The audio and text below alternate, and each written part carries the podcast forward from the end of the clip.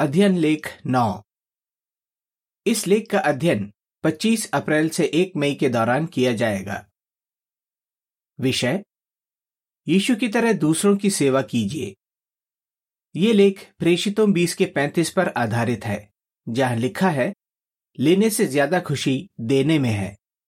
गीत सत्रह, मैं चाहता हूँ। एक झलक, यीशु ने हमेशा खुद से ज़्यादा दूसरों की फ़िक्र की। और उनकी मदद की। इस लेख में हम जानेंगे कि हम यीशु की तरह कैसे बन सकते हैं और ऐसा करना क्यों अच्छा है। पैराग्राफ एक। सवाल? यहोवा के लोग किस भावना से सेवा करते हैं? बाइबल में भविष्यवाणी की गई थी कि परमेश्वर के लोग उसकी सेवा करने के लिए अपनी इच्छा से खुद को पेश करेंगे। भजन 110 का तीन। वो ऐसा यीशु के अधीन रहकर करेंगे। ये भविष्यवाणी आज पूरी हो रही है। हर साल यहोवा के जोशीले सेवक खुशखबरी सुनाने में लाखों करोड़ों घंटे बिताते हैं। इस काम के लिए उन्हें कोई पैसा नहीं मिलता, बल्कि वो ये काम अपनी मर्ज़ी से करते हैं। इसके अलावा वो एक दूसरे की मदद करने, हिम्मत बंधाने और विश्वास बढ़ाने के लिए वक्त निकालते हैं। प्राचीन और सहायक सेवक भी दूसरों की सेवा करने के लिए घंटे बिताते हैं। जैसे वो सभाओं में अपना भाग पेश करने की तैयारी करते हैं और भाई बहनों से मिलकर उनका हौसला बढ़ाते हैं। परमेश्वर के लोग इतनी मेहनत क्यों करते हैं? क्योंकि वो यहोवा से और अपने पड़ोसी से प्यार करते हैं। पैराग्राफ दो। सवाल। जैसा रोमियो पंद्रह के एक से तीन में बताया गया है, यीशु किस मामले में एक अच्छी मिसाल है? यीशु ने हमेशा अपने बारे में नहीं, बल्कि दूसरों के बारे में सोचा। हम भी यीशु की तरह बनने की पूरी कोशिश करते हैं। रोमियो पंद्रह के एक से तीन में लिखा है, लेकिन हम जो विश्वास में मज़बूत हैं, हमें चाहिए कि हम उनकी कमजोरियाँ सहें, जो मज़बूत नहीं है। ना कि खुद को खुश करने की सोचें। हर एक अपने पड़ोसी को खुश करे, जिससे पड़ोसी का भला हो और वो मज़बूत हो। इसलिए कि मसीह ने भी खुद को खुश नहीं किया ठीक जैसे लिखा है, जो तेरी निंदा करते हैं, उनकी निंदा भरी बातें मुझ पर आ पड़ी हैं। यीशु की मिसाल पर चलने से हमें कई फ़ायदे होते हैं। उसने कहा, लेने से ज़्यादा खुशी देने में है। प्रेषितों, बीस का पैंतीस। पैराग्राफ तीन। सवाल, इस लेख में हम क्या जानेंगे? इस लेख में हम जानेंगे कि यीशु ने दूसरों की मदद करने के लिए कौन से त्याग किए और हम उसकी तरह कैसे बन सकते हैं? हम ये भी जानेंगे कि दूसरों की सेवा करने की अपनी इच्छा हम कैसे बढ़ा सकते हैं। यीशु की तरह त्याग कीजिए। पैराग्राफ चार। सवाल? यीशु ने कैसे दिखाया कि उसे खुद से ज़्यादा दूसरों की चिंता है? यीशु ने थके होने के बावजूद दूसरों की मदद की। एक बार जब यीशु शायद कफरनहूम के पास था तो उसने पूरी रात प्रार्थना की। अगले दिन वो बहुत थका हुआ होगा। लेकिन जब लोगों की एक बड़ी भीड़ उसके पास आई तो गौर कीजिए कि उसने क्या किया। उसने देखा कि उसमें कई लोग गरीब और बीमार हैं। ये देखकर उसे उन पर तरस आया। उसने न सिर्फ़ बीमारों को ठीक किया, बल्कि एक ज़बरदस्त भाषण भी दिया जिसे आज हम पहाड़ी उपदेश के नाम से जानते हैं। चित्र शीर्षक। यीशु थका हुआ था। फिर भी जब एक भीड़ उसके पास आई तो उसने क्या किया? पैराग्राफ पाँच। सवाल? परिवार के मुखिया थके होने पर भी क्या करते हैं? परिवार के मुखिया कैसे यीशु की तरह त्याग करते हैं? एक उदाहरण पर गौर कीजिए। एक भाई पूरा दिन काम करके थका हारा घर लौटता है। वो सोचता है, पारिवारिक उपासना आज नहीं, फिर कभी करते हैं। मगर फिर वो यहोवा से प्रार्थना करके ताकत माँगता है।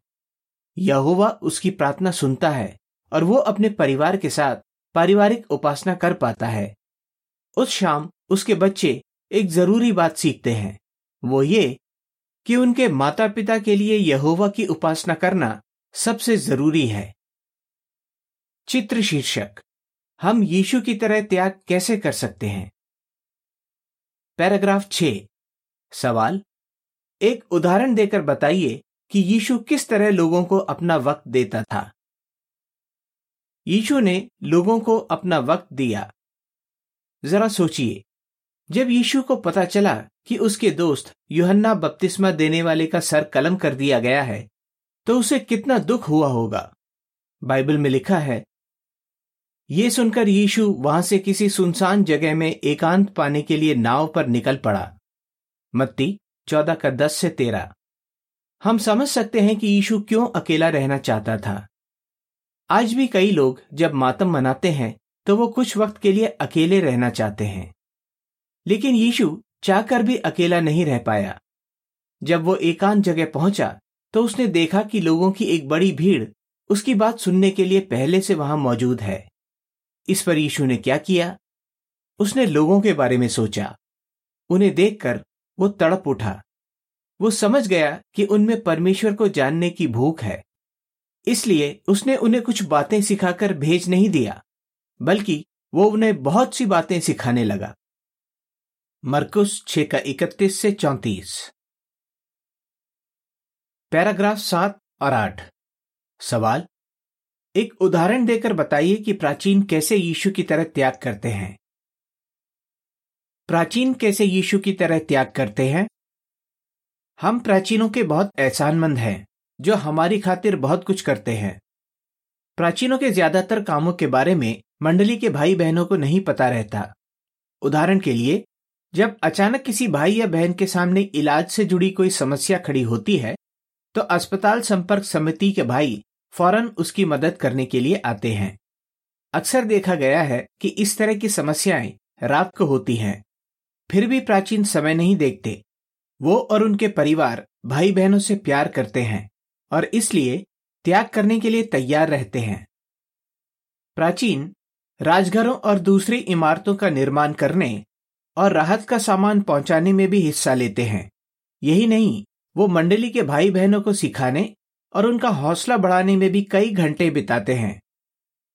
प्राचीन और उनके परिवार जो त्याग करते हैं, वो वाकई तारीफ़ के काबिल है।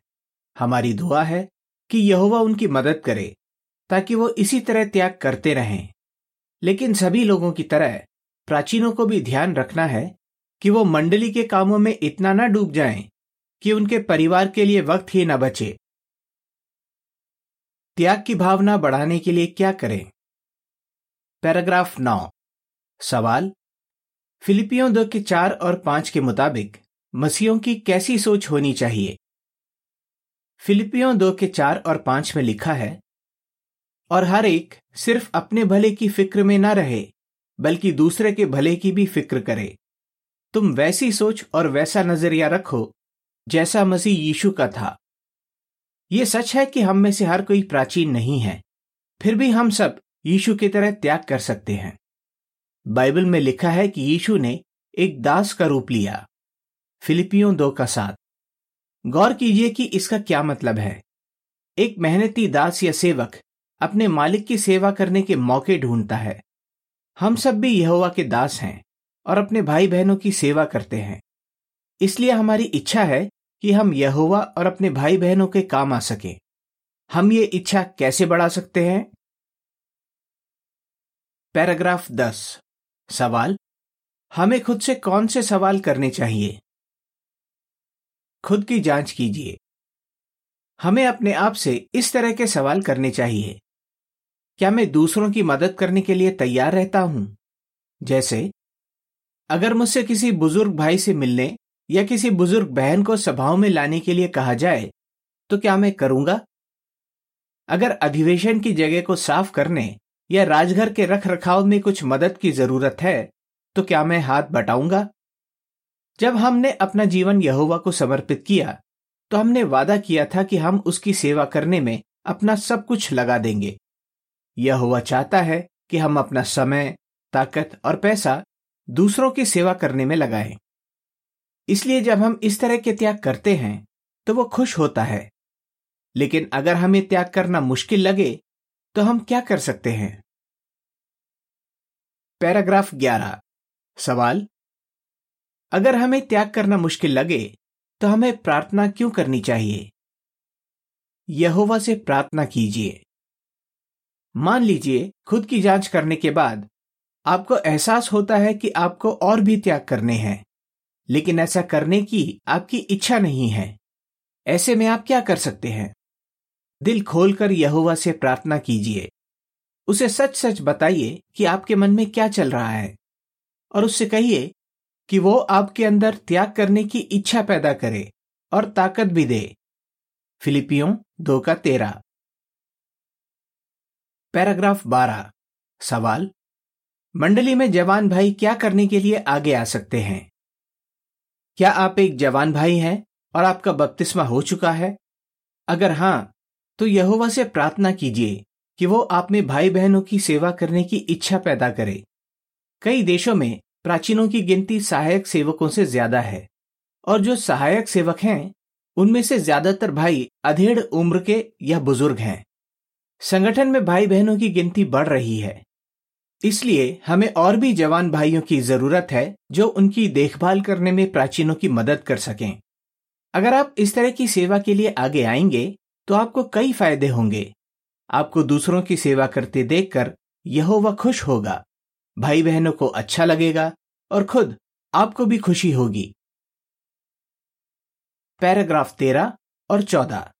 सवाल भाई बहनों की मदद करने के लिए हम क्या कर सकते हैं? बाहर दी तस्वीर देखें। ध्यान दीजिए कि किसे मदद चाहिए। प्रेषित पॉलुस ने यहूदिया में रहने वाले मसीहों को चिट्ठी में लिखा, भलाई करना और जो तुम्हारे पास है, उसे दूसरों में बांटना मत भूलो, क्योंकि परमेश्वर ऐसे बलिदानों से बहुत खुश होता है। इब्रानियों तेरह का सोलह। ये एक बहुत अच्छी सलाह थी। पॉलुस की चिट्ठी मिलने के कुछ ही समय बाद उन्हें पहाड़ों की तरफ़ भागना पड़ा। मत्ती चौबीस का सोलह। इसके लिए उन्हें अपना सब कुछ छोड़ना पड़ा। जैसे अपना घर, कारोबार और उन रिश्तेदारों को भी जो मसीह नहीं थे। ऐसे में यह बहुत ज़रूरी था कि वो एक दूसरे की मदद करें। अगर उन्होंने भागने से पहले पॉलिस की सलाह मानी होगी तो बाद में भी उनके लिए यह सलाह मानना आसान रहा होगा। इस तरह वो नई जगह जाकर कम चीज़ों में गुजारा कर पाए होंगे। हमारे भाई बहन शायद हमेशा न बताएँ कि उन्हें मदद की ज़रूरत है। उदाहरण के लिए जब एक भाई की पत्नी की मौत हो जाती है तो उसे शायद खाना बनाने, कहीं आने जाने या घर के काम करने में मदद की ज़रूरत हो। वो शायद इस बारे में किसी से न कहे, क्योंकि वो दूसरों पर बोझ नहीं बनना चाहता। लेकिन अगर हम खुद आगे आकर उसकी मदद करें तो उसे बहुत अच्छा लगेगा।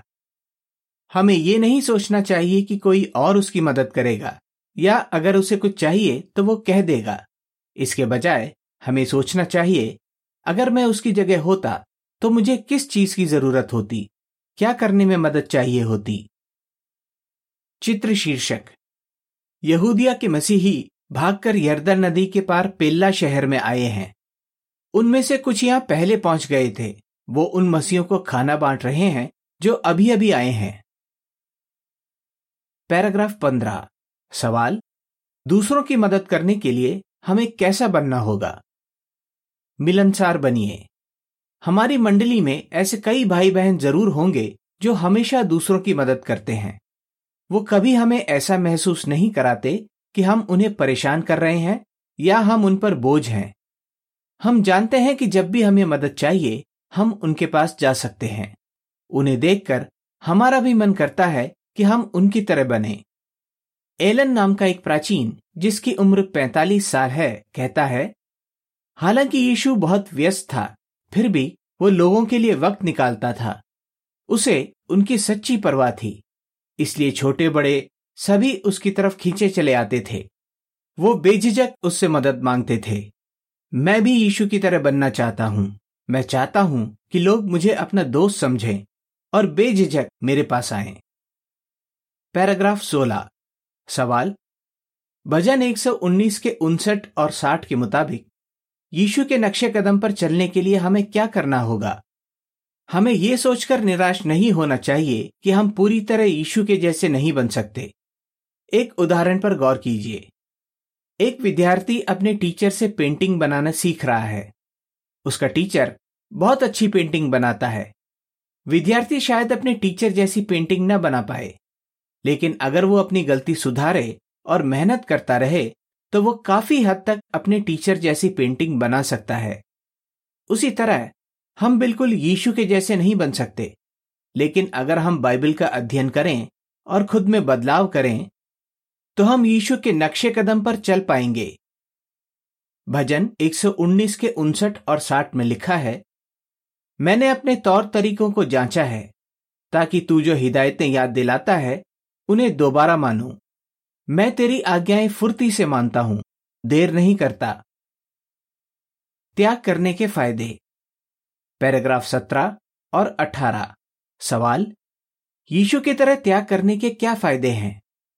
जब हम लोगों की मदद करते हैं तो ये देखकर दूसरों को भी बढ़ावा मिलता है कि वो भी लोगों की मदद करें। टिम नाम का एक प्राचीन कहता है, हमारी मंडली में कई नौजवान भाई सहायक सेवक बने हैं। इसकी एक वजह यह है कि उन्होंने दूसरे भाई बहनों से मदद करना सीखा है। ये जवान भाई मंडली के भाई बहनों और प्राचीनों की बहुत मदद करते हैं। पैराग्राफ सत्रह से संबंधित तस्वीर के बारे में। डैन नाम का एक जवान भाई देखता है कि अस्पताल में उसके पिता से मिलने दो प्राचीन आए हैं। ये देखकर उसे बहुत अच्छा लगता है। प्राचीनों की तरह वो भी मंडली के भाई बहनों की मदद करने लगता है। ये देखकर बेनी नाम के दूसरे जवान भाई पर अच्छा असर होता है। वो भी डैन की तरह राजघर की साफ़ सफ़ाई में हाथ बटाने लगता है। चित्र शीर्षक। जब प्राचीन यीशु की तरह त्याग करते हैं तो वो जवानों के लिए एक अच्छी मिसाल रखते हैं। आज दुनिया के ज़्यादातर लोग बहुत मतलबी हैं, लेकिन यहोवा के सेवक उनकी तरह बिल्कुल नहीं हैं। यीशु की त्याग की भावना का हम पर गहरा असर हुआ है।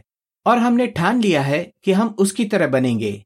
ये सच है कि हम पूरी तरह तो उसके जैसे नहीं बन सकते, लेकिन उसके नक्शे कदम पर नजदीकी से ज़रूर चल सकते हैं। पहला पत्रस दो का इक्कीस। अगर हम यीशु की तरह त्याग करें तो हम पर यहोवा की मंजूरी होगी और इससे हमें खुशी मिलेगी। आपका जवाब क्या होगा? यीशु ने दूसरों के लिए कौन से त्याग किए? हम यीशु की तरह त्याग कैसे कर सकते हैं? त्याग की भावना बढ़ाने के लिए हम क्या कर सकते हैं? गीत तेरा। मसीह हमारा आदर्श। लेख समाप्त।